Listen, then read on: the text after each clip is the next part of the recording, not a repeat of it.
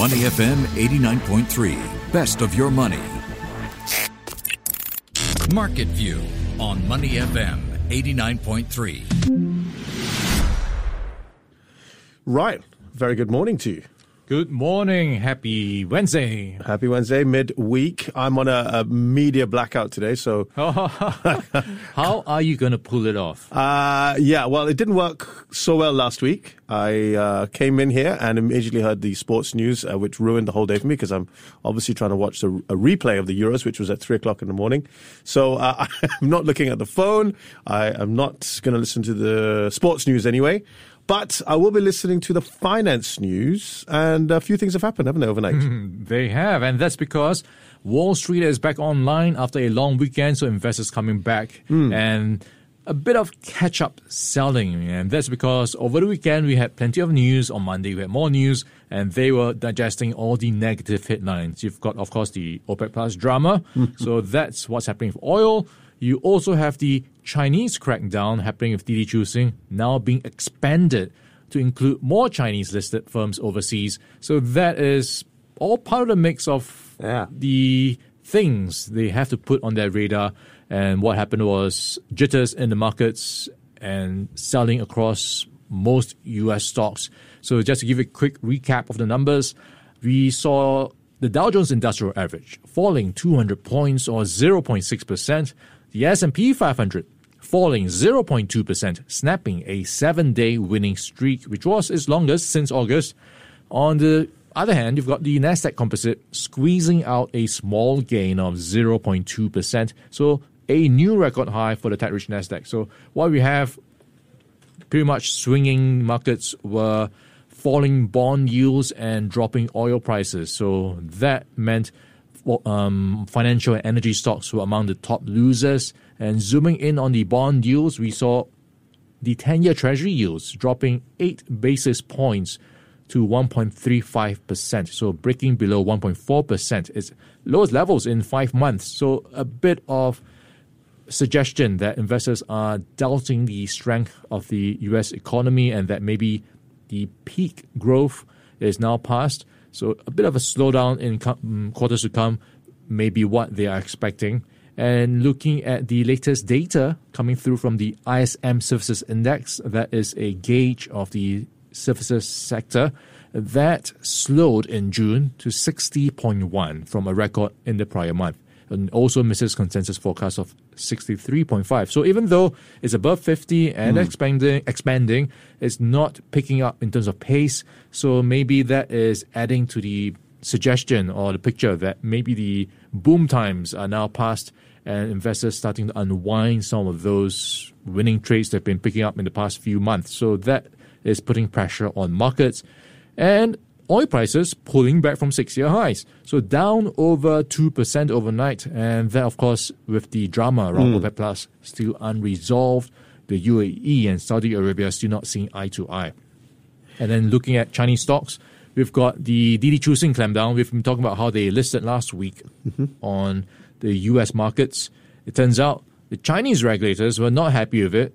They were trying to I'm not sure what the word is, persuade, convince, direct, instruct them not to do so, but they went ahead with it anyway. So now maybe this is why we are looking at a tougher crackdown on Didi Chuxing, and that has seen its stock price plunge nearly 20% overnight. It's now below Wow. its IPO price. And this has sparked a bit of a jitter, mm. Jittery feeling or tone around the entire tech space, at least those with Chinese um, tech names.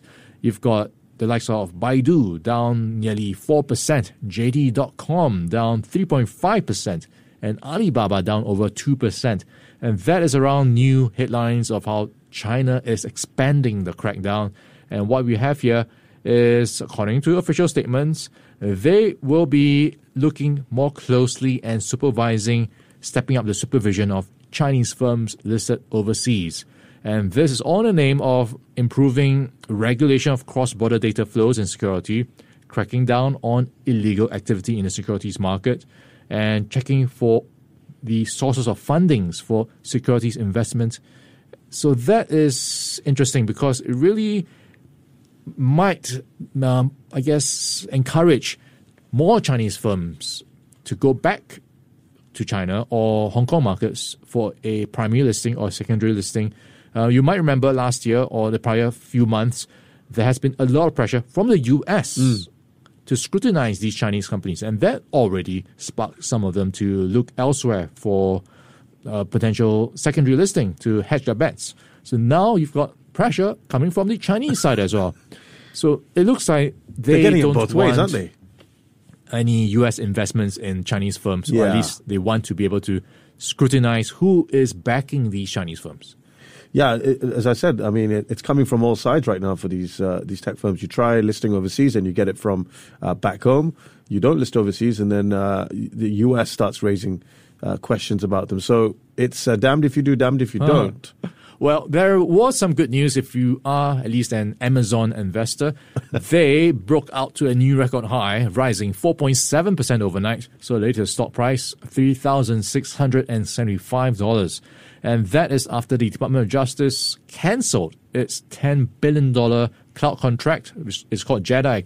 And this is with its prior agreement with Microsoft, which was signed during the Trump administration. Ah. So you might be familiar with the um, I guess, fighting or dispute yeah. between Microsoft and Amazon over this contract because of what Amazon feels was unfairly awarded.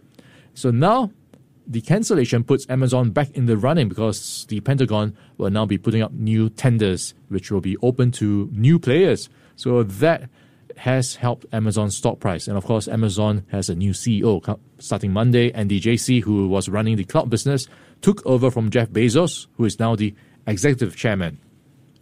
Yeah, I mean that that also that one also had political undertones, or at least accusations of it. We know that Amazon and Jeff Bezos uh, also had problems with uh, Trump, uh, President Trump, and his administration back in the day. So uh, other things going on there, uh, other things going on in China. Perhaps I know you'll be talking uh, quite a bit about that a little bit later on when we talk about the bigger picture with you and Elliot. So mm. we'll hmm. stay tuned for that in about twenty minutes uh, because I think that's a that's a fascinating topic, and um, that clampdown looks like it will continue in China on those uh, companies listed overseas.